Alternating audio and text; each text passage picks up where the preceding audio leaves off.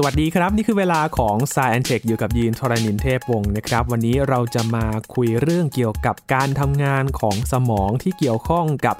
การทำงานในชีวิตประจำวันของเรานะครับ พูดถึง multitasking นะครับ หรือว่าทักษะหลาย ๆ อย่างที่เราสามารถทำพร้อม ๆ กันได้นะครับ รู้สึกว่าเหมือนจะเป็นทักษะที่หลาย ๆ งานต้องการมาก ๆ เลยนะครับ อยากได้ทำเป็นหลาย ๆ อย่าง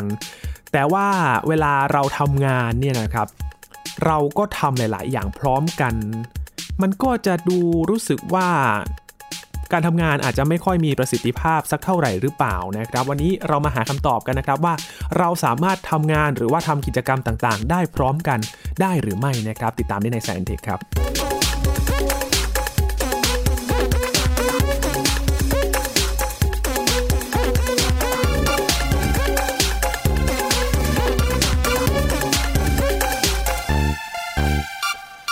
องานที่มี deadline เป็นตัวกำหนดนะครับ ไฟลนก้นต้องทำงานให้มันเสร็จทันเวลาพร้อมๆกัน บางทีข้าวก็ยังไม่ได้กิน เพราะฉะนั้นก็กินข้าวไปด้วยทำงานไปด้วย บางทีก็อยากจะดูความบันเทิงดูหนังไปด้วยแบบนี้ เอ๊ะ มันจะเป็นไปได้มากน้อยแค่ไหนนะครับ แต่ว่าตอนนี้ในชีวิตประจำวันหลายคนน่าจะเจอนะครับว่าเราทำหลาย ๆ อย่างพร้อมกันเหมือนมีมือเป็นทศกัณฐ์เลยนะครับ หลายสิบอย่างเนี่ยกองอยู่ตรงหน้า แต่ว่า การทำงานจริง ๆ ประสิทธิภาพที่มันได้เนี่ยมันโอเคหรือเปล่านะครับ แล้วมันเกี่ยวข้องกับการทำงานของสมองด้วยนะครับ วันนี้มาหาคำตอบกับอาจารย์มงศกรสายเพชรนะครับ สวัสดีครับอาจารย์ครับ สวัสดีครับคุณยีนครับ สวัสดีครับท่านผู้ฟังครับ เราคุยกันในยุคที่ ต้องการทักษะงานหลาย ๆ อย่างที่สามารถทำได้ในคนเดียวนะครับ อาจารย์ในปัจจุบันนี้อ่าถือว่าใช่เป็นครับที่ต้องการของหลาย ๆ บริษัทหลาย ๆ งานเลยทีเดียว แต่ว่าพอเอาเข้าจริง ๆ แล้วเนี่ยการที่เราทำหลาย ๆ อย่างพร้อมกันเนี่ยนะครับมันสามารถทำได้จริง ๆ เหรอครับอาจารย์เออมันมันดูเหมือนว่าจะทำได้แต่จริง ๆ มันไม่ค่อยดีอะครับนะครับ คือการที่เราจะทำสิ่งต่าง ๆ พร้อมๆกัน เนี่ยจริง ๆ แล้วสมองเรามันไม่ได้ทำพร้อมๆกันนะครับคือคล้ายๆว่า มันค่อยๆเปลี่ยนไปทำงานทีละอย่าง แต่ว่าอาจจะเปลี่ยนกลับไปกลับมานะครับเพราะฉะนั้นไอการทำอย่างนี้เนี่ย มันจะทำให้ประสิทธิภาพต่างๆ มันลดลงครับอืมก็มีการพยายามศึกษาดูว่ามันเป็นอย่างไรนะไอ้คำว่า multitasking เนี่ย จริงๆเนี่ยมันเป็นศัพท์ที่มาจากโลกคอมพิวเตอร์นะครับคือคอมพิวเตอร์สมัยก่อนเนี่ย คือจริงๆ พวก IBM ทำ mainframe อะไรเงี้ย เข้ามาโฆษณาว่า คอมพิวเตอร์เขาสามารถทำ multitasking ได้ คือทำงานพร้อม ๆ กันหลาย ๆ อย่างได้อืมนะมากกว่าหนึ่งอย่างเนี่ยปรากฏว่าคอมพิวเตอร์สมัยโบราณเนี่ยถ้าดูจริงๆก็หน่วยประมวลผลหรือ CPU ของมันเนี่ย มันก็มีอยู่ตัวเดียวใช่ไหมครับครับแล้วมันก็ทำงานได้ทีละอย่างนั่นแหละ แต่เนื่องจากความเร็วมันสูง มันก็สามารถสลับไปทำนู่นทำนี่ได้ เช่น คนนี้พิมพ์เข้ามามันก็ไปรับข้อมูลจากคนนี้ได้ แล้วก็กลับไปคำนวณบางอย่าง แล้วก็ส่งข้อมูลให้คนอื่นได้ มันก็เลยดูเหมือนว่า การที่สลับอย่างนี้ยอย่างรวดเร็วเนี่ยเหมือนกับทำงานพร้อมๆกันหลายอย่างนะซึ่งอันนี้เขาเรียกว่าเป็นคอมพิวเตอร์แบบมี CPU เดียว มี core เดียวนะครับเดี๋ยวนี้คอมพิวเตอร์สมัยใหม่มันมีหลาย ๆ core แล้วคราวนี้มันจะทำงานพร้อม ๆ กันจริง ๆ ได้นะอืมคราวนี้ก็ศัพท์คำเนี้ยก็ถูกกลับมาใช้กับสมองคนเกี่ยวกับคนว่าคนก็ทำงาน multitasking ได้หรือเปล่า ซึ่งมันก็มีบางอย่างที่เราทำพร้อม ๆ กันได้นะ คือต้อง เข้าใจก่อนว่าไอ้สมองของเราเนี่ยมันเป็นระบบซับซ้อนมาก จริง ๆ มันไม่ใช่เป็นของหนึ่งเดียวที่ว่ามีตัวตนแบบว่าเป็นชิ้นเป็นอันหนึ่งเดียว จริง ๆ มันคือเซลล์ประสาทที่ยิงสัญญาณกันไปหมดเต็มไปหมดเลย ยิงกันไปยิงกันมา เป็นหมื่นล้านเซลล์นะไอ้สิ่งที่เรียกว่าตัวเราหรือตัวตนของเรา ที่ว่าตั้งใจทำนู่นทำนี่มีมีจุดประสงค์ มีวางแผนมีอะไรเนี่ยคล้าย ๆ ว่ามันเป็นปรากฏการณ์ที่เกิดจาก การที่เซลล์ประสาทพูดคุยกันไปมา ซึ่งเราไม่รู้สึกถึงว่ามันคุยยังไงด้วยครับแล้วก็มันถูกสังเคราะห์ขึ้นมากลายเป็นตัวตนของเรานะอืมแล้วเราก็เรียกตัวตนของเราเนี่ยว่าเป็นคนวางแผนคนอยากทำนู่นอยากทำนี่ใช่ไหมครับซึ่งอันเนี้ยลักษณะมันจะเหมือนกับคอมพิวเตอร์ที่มี CPU หนึ่งตัวหนึ่งหนึ่งคอเท่านั้น คือถ้าเป็นงานที่จะต้องใช้ความสนใจหรือว่าการวางแผนหรือว่าใช้ตรรกะในการคิดอะไรอย่างเงี้ย สมองมันจะต้องทำของพวกนั้นได้ทีละอย่างได้อย่างเดียว เพราะฉะนั้นถ้ามันมีงานสองสองชิ้น ซึ่งลักษณะคล้าย ๆ กันแบบเนี้ยสมองก็ไม่สามารถทำพร้อมๆกันได้แน่นอน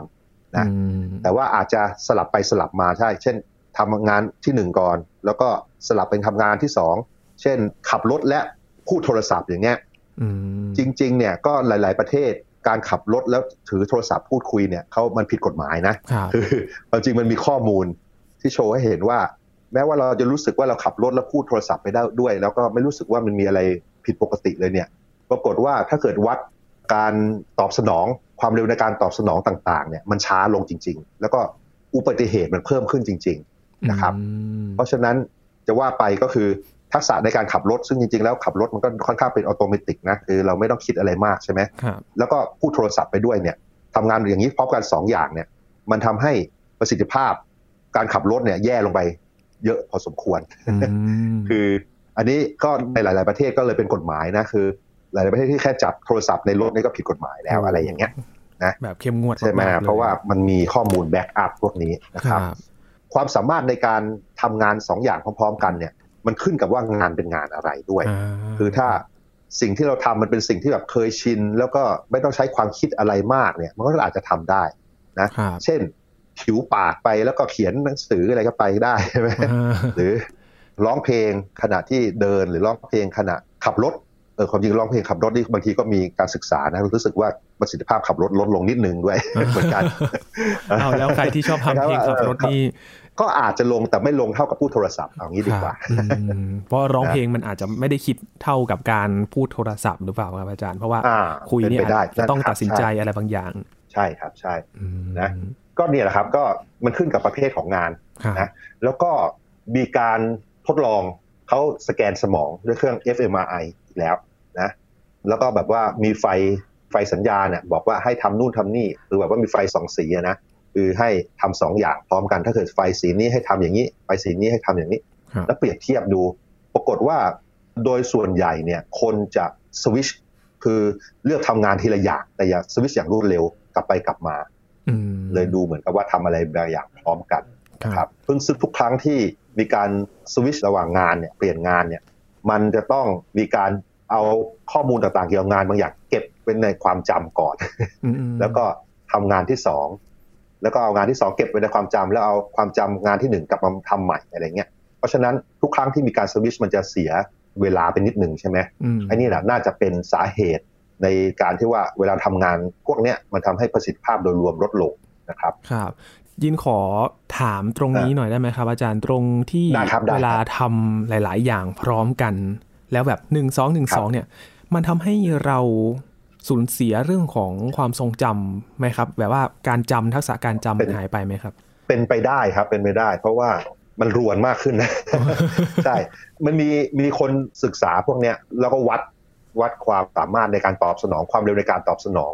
เพราะว่าถ้าทำอย่างนี้บ่อย ๆ เนี่ยคล้ายๆว่างานที่ฝึกบ่อยๆก็อันนั้นอาจจะทำได้เร็วขึ้นดีขึ้น แต่ว่าความสามารถในการคิดเรื่องอื่นๆ มันรู้สึกว่ามันแย่ลง มันมันก็มีการมันต้อง balance กันอะไอการที่ multitask เยอะๆอย่างเงี้ยมันอาจจะทำให้อย่างแรกตอนกำลังสวิชงานเนี่ยบางทีมันก็ลืมอะไรบางอย่างไปได้เหมือนกัน ก็เสียตรงนั้นไปเลยนะและอย่างที่สองก็คือมันเหนื่อย แล้วก็สมองมันล้าแล้วมันเครียดมากขึ้นครับ อันนี้เนี่ยมันเป็นปัญหาสำคัญที่มีการศึกษากัน จริง ๆก็คือเราพบว่ามันมีข้อเสียแน่ๆแหละคือถ้าเกิดเราทำงานพร้อมๆกันหลายๆอย่าง โดยเฉพาะถ้าเป็นงานที่มันต้องใช้ความคิดนะครับ ไม่ใช่งานอัตโนมัติคือประสิทธิภาพลดลงความเครียดมากขึ้น แล้วก็มีนักวิทยาศาสตร์บางกลุ่มเคลมว่าสมองมันเปลี่ยนแปลงด้วยนั้นซึ่งอาจจะไม่ใช่ทางที่ดีเท่าไหร่ แต่อันนี้ผมก็ไม่แน่ใจว่าข้อมูลมันหนักแน่นแค่ไหนนะต้องรอดูใช้เวลาอีกหน่อยแล้วก็เออ แล้วก็ที่ที่สแกนพูดถึงสแกนสมองเนี่ย คือเขาบอกว่าบางคนจะสามารถสวิชงานได้เร็วกว่าชาวบ้าน ก็คือ มันก็แบบว่าแตกต่างกันอะตามแต่ละคนมันไม่เหมือนกันเปียบๆอะนะคือบางคนก็มีความสามารถในการมัลติทัสมากกว่า แต่ว่าตอนจบแล้วพอมาวัดประสิทธิภาพโดยรวมมันก็ไม่ได้ดีอะไรเท่าไหร่ มาเทียบกับสมมุติว่ามีงานสองชิ้นที่ทำ ทำงานชิ้นหนึ่งที่ให้เสร็จ หรือแล้วก็ชิ้นที่สองให้เสร็จนะหรืออย่างน้อยทำชิ้นที่หนึ่งนานๆหน่อยสักสิบยี่สิบหรือครึ่งชั่วโมง แล้วค่อยไปทำงานชิ้นต่อไปคือให้เวลางานแต่ละงานมันเป็นบล็อกใหญ่ๆหน่อยไม่ใช่แบบ เดี๋ยวก็ทำอันนี้แล้วก็เปลี่ยนไปนู้นในไม่กี่นาทีอะไรเงี้ยหรือกลับไปกลับมาเงี้ยมันไม่ดีนะอ่ามีมีอีกอันหนึ่งถ้าเป็นงานซึ่งต้องใช้ความคิดและความจำแล้วก็สมาธิเยอะๆเนี่ย ยกตัวอย่างเช่น เขียนโปรแกรมหรือเขียนหนังสือหรือเขียนบทความเขียนนิยายเนี่ยปรากฏว่าปัญหาสำคัญคือมันต้องมีเวลาเป็นบล็อกใหญ่ ๆ นานๆ เป็นชั่วโมง กว่าที่สมองจะทำงานได้มีประสิทธิภาพสูงๆในการในงานพวกนี้นะครับจริงๆมันมีศัพท์เขาเรียกว่า in the zone อะไรเงี้ยอยู่ในโซนคือคิดสมองแล่นแล้วก็ทุกอย่างมันทำงานได้ดีมาก ตอนนี้ขณะที่ทำงานอย่างอย่างราบรื่นแบบเนี้ย แล้วอยู่มีโทรศัพท์มาปี้เรียกเนี่ยไปแล้ว หลุดไปแล้ว มันต้องใช้เวลาอีกนาน 15 นาทีกว่าจะบิ้วกลับมาใหม่ได้เหมือนแบบจุดเครื่องให้มันติดใช่ไหไหมครับอาจารย์แบบว่าเครื่องมันติดแล้วเหมือนมีใครมาสกัดแล้วแบบอะต้องสตาร์ทเครื่องใหม่ใช่เลยครับ นั่นเลยครับ นั่นคืองานที่ต้องใช้สมาธิครับ งานที่มีชิ้นส่วนเยอะแยะเยอะๆเนี่ยที่ต้องมาเชื่อมโยงกันเนี่ยไอ้พวกนี้จะมีปัญหามาก เพราะฉะนั้นคนที่ทำงานเหล่านี้คืออาจจะดีถ้าเกิดแบบอยู่ห่างๆชาวบ้านออกไป หลบไปไม่ให้มีใครไปพูดคุยหรือทักด้วย ให้มีเวลาเขาเป็นชั่วโมงทำงานเป็นทีละชั่วโมง เป็นชั่วโมงสองชั่วโมงเงี้ยทีละบล็อกทีละบล็อกเงี้ยที่จะได้ได้ไม่มีการมาขัดจังหวะนะครับมีคนทดลองเรื่องผู้หญิงกับผู้ชายทำงานพร้อมๆกันหลายอย่างได้หรือเปล่าได้ไหมนะมีคนคิดเหมือนกันว่าผู้หญิงเนี่ยสามารถจะมัลติทัสเก่งกว่าผู้ชายนะ ซึ่งในชีวิตประจำวันเราดูแล้วก็อาจจะเป็นอย่างนั้นนะแบบว่าผู้หญิงสามารถ เลี้ยงลูกไปด้วย แล้วก็พูดโทรศัพท์ไปด้วย แล้วทำนู่นทำนี่พร้อมๆกันและหลายอย่างใช่ไหมก็มีคนพยายามทำการทดลอง ตอนนี้การทดลองมันไม่ได้บ่งชี้ว่ามันต่างกันเยอะเนอะนะผมก็ไม่แน่ใจว่ามันเป็นเพราะว่าจำนวนคนที่เขาไปทดลองด้วยมันเป็นยังไงมันน้อยไปหรือเปล่าหรือยังไง หรือว่าก็จริง ๆ แล้วมันก็ไม่ต่างกันจริง ๆ ระหว่างผู้หญิงกับผู้ชายในความสัมพันธ์ในการ multitask แม้ว่าเราเราสแกนสมองของผู้หญิงและผู้ชายเนี่ย เวลาทำงานต่างๆเนี่ยบางทีมันก็ดูมีความแตกต่างเหมือนกันนะแต่ว่าตอนจบแล้วพอวัดประสิทธิภาพแล้วมันก็ดูเหมือนจะไม่ต่างกันเท่าไหร่ อันนี้ก็ต้องคงศึกษาเพิ่มกันต่อไปนะครับ อันนี้จริงๆก็เป็นเซอร์ไพรส์อันหนึ่งเพราะว่าผมเชื่อมาตลอดจนกระทั่งไปหาข้อมูลมาเนี่ยว่าเอ้ยผู้หญิงเขามัลติทัสเก่งกว่าผู้ชายแน่ๆเลยเราก็ดูตัวอย่างผู้ชายที่เรารู้จักเนี่ยนะแล้วดูตัวอย่างผู้หญิงที่เรารู้จักเนี่ยผู้ชายก็อยากจะ ทำงานได้ทีละอย่างแหละสวิชกลับไปกลับมาแล้วว่าเละกว่าอะไรเงี้ยแต่แต่ก็ไม่แน่ใจเพราะนักวิทยาศาสตร์บอกว่าทดลองแล้วมันไม่เห็นต่างก็เลยอะรอดูต่อไปแล้วอาจจะไปสังเกตเพิ่มเติมว่าจริง ๆ แล้วมันเป็นเขาเรียก confirmation bias หรือเปล่าคล้ายว่าเราเลือกดูเฉพาะข้อมูลที่เราชอบหรือเปล่า แล้วเราดูต่อไปครับ ทีนี้ครับอย่างทักษะบางอย่างมันก็ใช้สมาธิหรือว่าแบบ สิ่งอะไรที่มันสร้างสรรค์อะไรอย่างนี้ครับ เรื่องที่เราเคยคุยกันสมองซีกซ้ายซีกขวา มันมีผลไหมครับ อาจารย์ คือสมองสองซีกเนี่ยนะ มันอาจจะอาจจะคิดคนละอย่างได้พร้อม ๆ กันนะแต่ว่าโดยปกติเนี่ย เราจะรู้สึกรู้รับรู้แค่ความคิดเดียวคล้ายๆว่าอีกความคิดหนึ่งมันถูกซ่อนอยู่นะในคนที่สมองสองข้างถูกแยกออกจากกันอย่างเงี้ยเขาสามารถคิดคนละเรื่องไปได้เรื่อย ๆ เลยนะ แต่ว่าคนปกติจะไม่รู้สึกอย่างนั้น คือเขาอาจจะคิดนั่นแหละทั้งสองซีกนี่แหละ แต่ว่าเราจะรู้ตัวแค่ตัวเดียว ไม่ใช่สองตัวนะไอ้นี่ก็เป็นเรียกว่าเป็นมัลติทัสแบบหนึ่งเพราะแค่ว่าสมองจริงๆก็มีมีสมองอยู่สองก้อนที่เชื่อมกันอยู่ แล้วก็ซีกซ้ายกับซีกขวาเนี่ย จะว่าไปมันก็ไม่ได้ต่างกันขนาดนั้น ไม่ใช่ว่าซีกซ้ายจะทำงานเกี่ยวกับภาษาหรือตรรกะลอจิกคณิตศาสตร์อย่างเดียว แล้วก็ซีกขวา ทำพวกเกี่ยวกับศิลปะ แล้วก็การเชื่อมโยงอะไรต่างๆ อย่างเดียวนะคล้ายๆว่าสังซีกมันต้องทำงานร่วมกันจะว่าไป แต่ว่าที่บอกว่าโคลซีกทำงานได้หรือเปล่าก็เป็นไปได้ เพราะว่าจริง ๆ เนี่ย เวลาเราคิดแก้ปัญหาอะไรบางอย่างเนี่ย บางทีเราก็ไม่รู้ตัว แล้วเราสักพักหนึ่งพอเราเราไปพักผ่อนหรือนอนหรือไปหรือไปว่ายน้ำออกกำลังกายเนี่ย ปัญหาก็จะถูกแก้ได้ทันทีเรารู้รู้รู้วิธีแก้ปุ๊บขึ้นมาทันที คือไอ้วิธีพวกนี้มันก็คงจะ ถูกนั่งคิดอยู่นั่นแหละ อยู่ภายในสมองเรา แต่ว่าเราไม่ได้ไปบังคับอะไรมันมากนะอันนี้ก็ถือว่าเป็นการทำงานแบบอัตโนมัติแบบหนึ่ง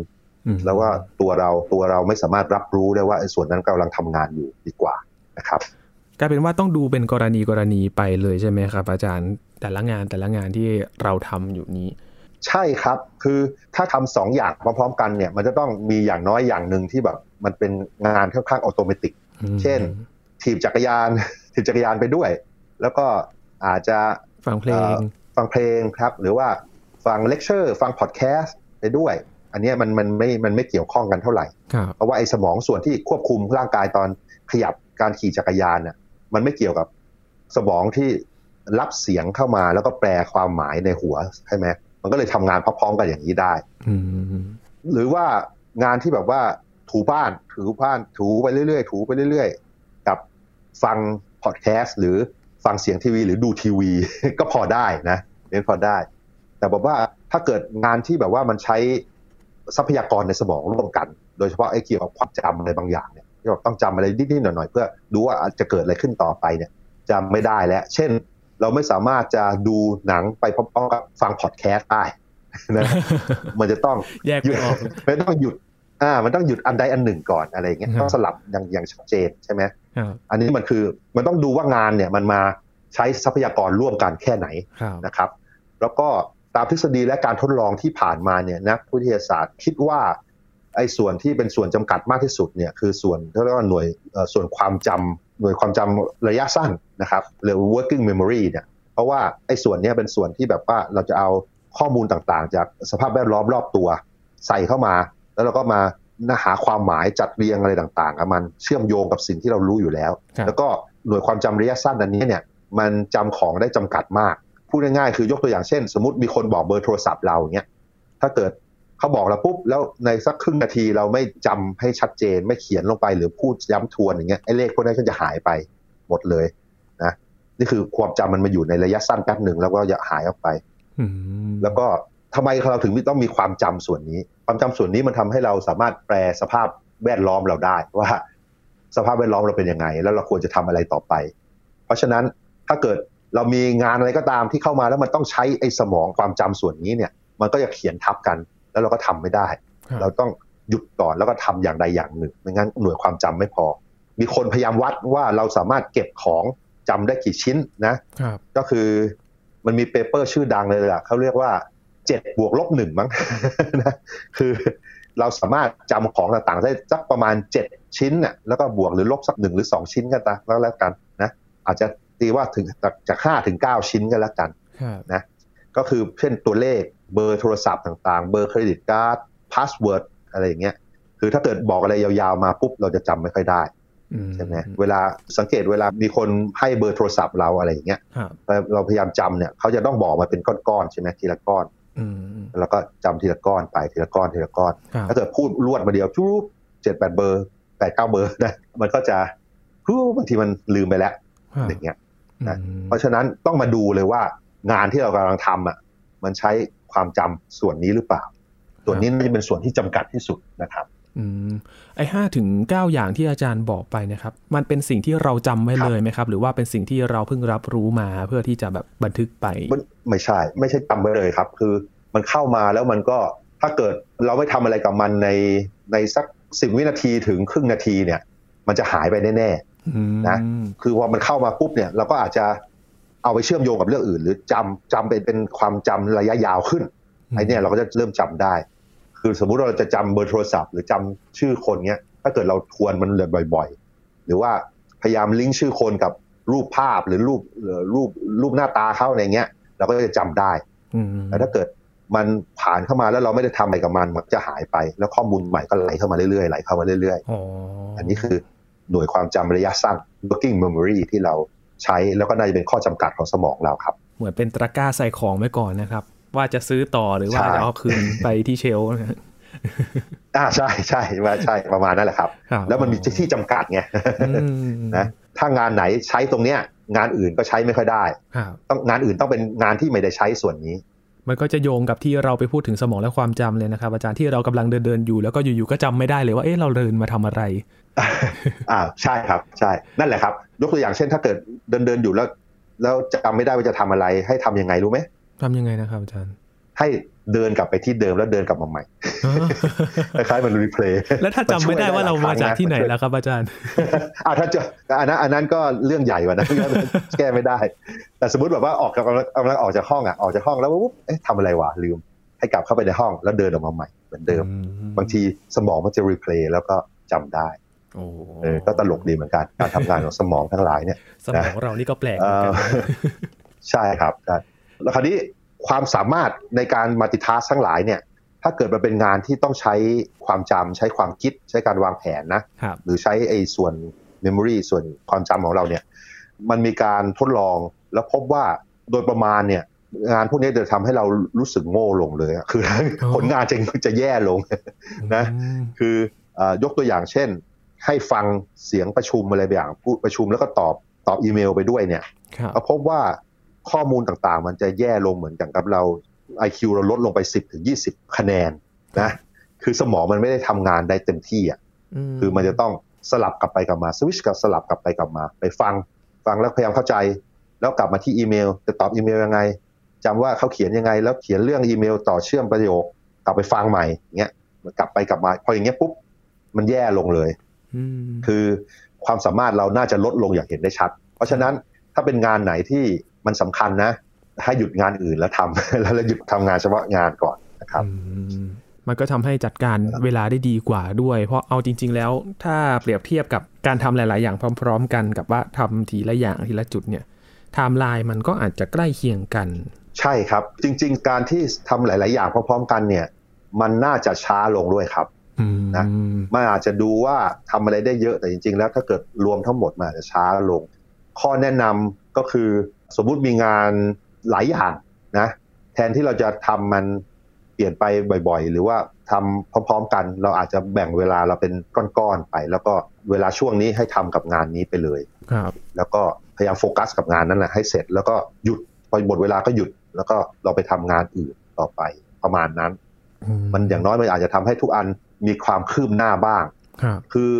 สิ่งที่เราพยายามทำคือเราพยายามไม่ ไม่สลับเร็วเกินไป ไม่สวิชเร็วเกินไป เพราะว่าการสลับหรือสวิชแต่ละครั้งเนี่ยมันกินทรัพยากรในสมองเราโอ้แล้วมันใช้ช้าด้วยแล้วก็ใช้พลังงานด้วยนะมันเหนื่อยมากขึ้นครับเพราะการคิดนี่มันใช้พลังงานเยอะนะครับ ใช้แรมเยอะคนก็จะใช้แรงเยอะใช่ครับก็นั่นแหละต้องแบ่งอย่างนั้นดีกว่า แบ่งงานให้เป็นก้อนๆใหญ่ ๆ ดีกว่าครับ อืมมันจริง ๆ คนเรานี่ก็เหมือน memory คอมพิวเตอร์เหมือนกันนะครับ RAM RAM อาจจะไม่เพียงพอต่อการทำงานแรมจำกัดใช่ครับประมาณนั้นเลยคือมันแย่กว่ามันแย่กว่าคอมพิวเตอร์ด้วยที่คอมพิวเตอร์ยังแรมยังเยอะนะ มันใส่ของหลายๆอย่างพร้อมๆกันได้ ไอ้นี่แบบเหมือนแรมนิดเดียวอะคือถ้ามีงานบางอย่างมาใช้ปุ๊บมันไม่มีที่เหลือให้คนอื่นแล้วอะอืมก็เนี่ย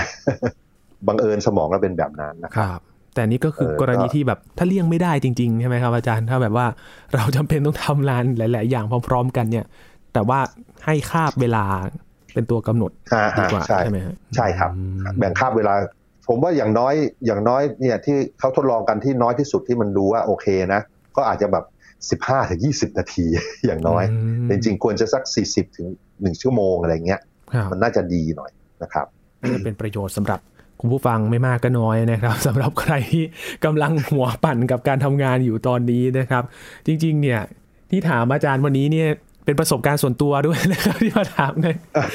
เป็นยังไงครับ ก็คือมีงานหลาย ๆ อย่างพร้อมกันแบบนี้นะครับ แต่มันก็รู้สึกได้จริง ๆ ว่างานมันอาจจะไม่ค่อยมีประสิทธิภาพหรือเปล่าถ้าเราแบบสวิตช์ไปเร็ว ๆ หรือว่าแบบอาจทำไปสักผ่านไป 5 นาทีปุ๊บอะเปลี่ยนไปงานนั้น อันนี้นี่ดูโดนเบรกเลยนะครับครับว่าไม่ควรทำอันนี้น่าจะน่าจะหนักครับมันมันมันเหนื่อยด้วย แล้วก็อาจจะประสิทธิภาพลดลงนะครับคุณภาพของงานจะลดลงด้วยอืม ก็พยายามพยายามนั่นแหละครับ แทนที่จะเป็น5นาทีใช่ไหมครับทำให้มันสักสิบห้ายี่สิบนาทีครึ่งชั่วโมง ชั่วโมงอะไรอย่างนี้ดีกว่าอืมคือครับแล้วเราก็ทำไปจริง ๆ stick ตามเวลาที่เราเราบอกไว้ แล้วก็อย่างน้อยมันจะได้เอ่อสมองจะได้ไม่ต้องสลับไปมาบ่อย แล้วก็จำอะไรได้เยอะไงมันเหมือนกับไอ้นั่นแหละที่บอกเมื่อกี้ที่บอกว่าเหมือนกับเครื่องยนต์สตาร์ทแล้วอะครับเครื่องยนต์สตาร์ทแล้วแล้วไปดับมันไปจุดเครื่องยนต์อันอื่นอะไรอย่างเงี้ยมันอ่ามัมันก็ไม่ work นะ เครื่องยนต์ก็จะต้พัองงเป็นประมาณได้นั้นนะครับครับบำรุงรักษาครับไม่ได้นะครับ นั่นน่ะสิ ใช่ แต่แบบนี้ใช่ถ้าเอาไปประยุกต์ใช่กับการที่ไม่ใช่เกี่ยวกับงานล่ะครับ อาจารย์อย่างการดูหนัง สมมุติว่าเราดูหนัง หรือว่าดูทีวีไปพร้อมๆกันแบบนี้เออก็ขึ้นขึ้นกับว่าเราต้องการรู้เรื่องเยอะแค่ไหนอะครับครับใช่ไหมคือหนังบางอย่างครับรับข้อมูลที่เป็นเขาเรียกพวกมีเดียทั้งหลายเนี่ยถ้ารับข้อมูลมาแบบ แบบไม่ไม่ไม่ซีเรียสเนี่ยมันก็ได้อยู่แล้ว มันก็อืมเราแค่พอรู้เขาเขาเขาว่าเรื่องมันเรื่องราวเป็นยังไงใช่ไหมเราก็ฟังได้ดูได้ บางทีเราก็ไม่ได้ดูด้วยซ้ำฟังเฉยๆอะไรเงี้ยครับมันก็รู้เรื่องเหมือนกัน แต่ว่าถ้าเกิดมันเป็นหนังที่มันซับซ้อนต้องคิดอะไรเงี้ยมันก็ทำไม่ได้อืมมันก็ต้องให้สมาธิตั้งสมาธิดูหนังเหมือนกันครับนะครับ แต่ว่าตอนนี้มันก็ตอนนี้มันเราเราเริ่มโอเวอร์โหลดด้วยข้อมูลทางเนี้ยเนาะทางมีเดียทั้งหลายอะ เรามีจอเยอะเต็มไปหมดเลยใช่ไหมแล้วจก็อไหนก็ดีดู เปิดทีวีไว้อันหนึ่งเนี่ยผมก็ทำเปิดทีวี เปิดแล้วก็มีเสียงอะไรบางอย่าง แล้วก็ทำทำนู่นทำนี่ไป แล้วบางทีมันมีเสียงอะไรตื่นเต้นแล้วก็หัดไปดูใช่ไหมแต่ทั้งนี้ทั้งนั้นไอ้งานที่เราทำตอนนั้นก็ไม่ควรจะเป็นงานที่มันอะไรล่ะ งานสำคัญมากๆเนาะแล้วก็เพราะงานสำคัญเนี่ยก็ควรจะอยู่เงียบๆไปอยู่ที่เงียบๆอยู่ห่างไกลจากชาวบ้านแล้วทำครับมันจะได้ได้ประสิทธิภาพและ คุณภาพที่ดีกว่า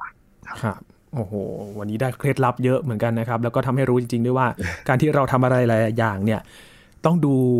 งานด้วยว่างานที่เราทำเนี่ยจำเป็นมากน้อยแค่ไหนนะครับ ถ้า